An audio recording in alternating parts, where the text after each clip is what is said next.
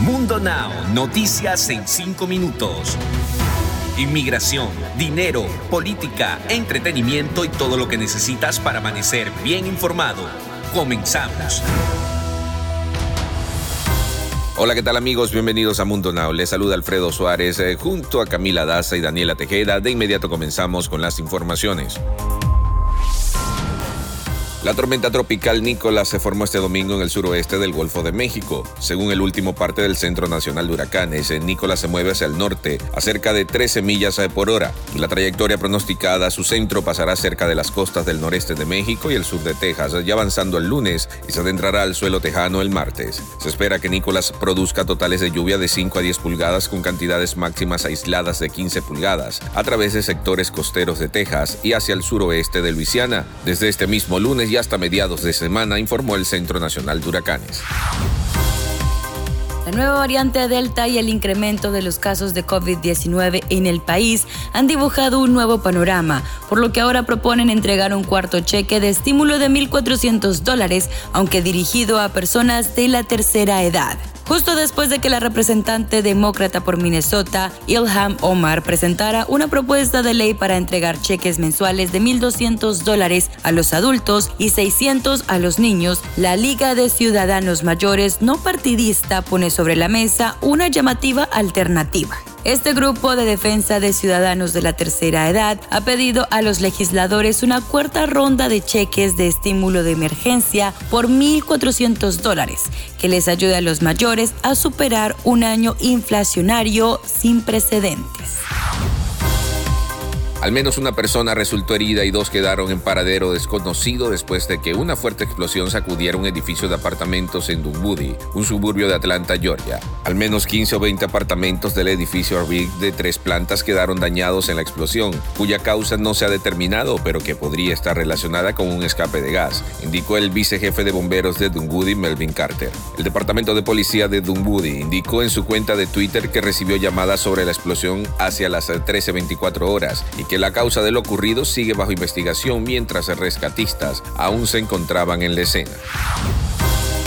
Una madre de Florida fue arrestada por presuntamente ayudar a su hijo y a su amigo a golpear a otro niño en el patio de la escuela secundaria, según informaron funcionarios locales.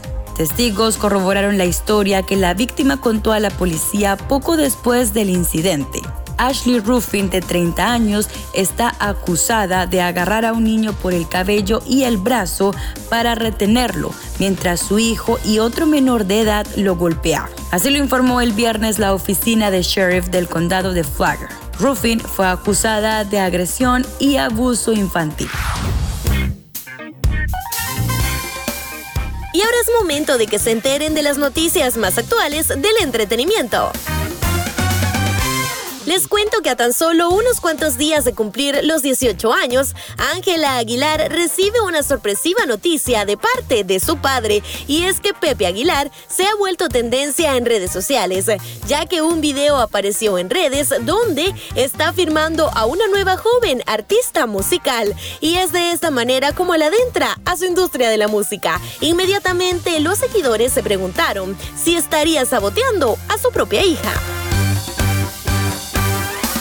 Y ahora cambiando de tema, se da a conocer a través de redes sociales una supuesta amante de Edwin Luna, quien fue también gran amiga de Kimberly Flores y con la que supuestamente su esposo la engañó. ¿Será por eso que el integrante del grupo La Tracalosa de Monterrey no le echó en cara a la modelo su supuesta infidelidad con el actor Roberto Romano en la casa de los famosos? Vaya que las cosas no parecen estar muy bien en el matrimonio de Kimberly Flores y Luna. Y es que desde que la modelo ingresó al reality show de la Casa de los Famosos, ambos se colocaron en el ojo público después de que la guatemalteca fuera relacionada sentimentalmente con el actor Roberto Romano. Deportes. Y en los deportes, el fútbol volvió este domingo al Estadio Santiago Bernabéu. El Real Madrid regresaba a su casa recibiendo al Celta de Vigo por la cuarta jornada de la Liga Española. En una noche para el recuerdo, el Madrid derrotó 5 a 2 al Celta de Vigo en el Santiago Bernabéu. Los goles fueron obra de Karim Benzema por partida triple. Vinicius Junior y Eduardo Camavinga que se estrenó con la camiseta merengue. Y antes de despedirnos te dejamos con una frase de Mundo Inspira. Da siempre lo mejor, cosecharás lo que siembras. Recuerda que puedes ampliar estas y más noticias al ingresar a www.mundohispánico.com. Les informó Camila Daza, Alfredo Suárez y Daniela Tejeda. Mundo Hispánico solo está a un clic de la información. Nos escuchamos en la próxima.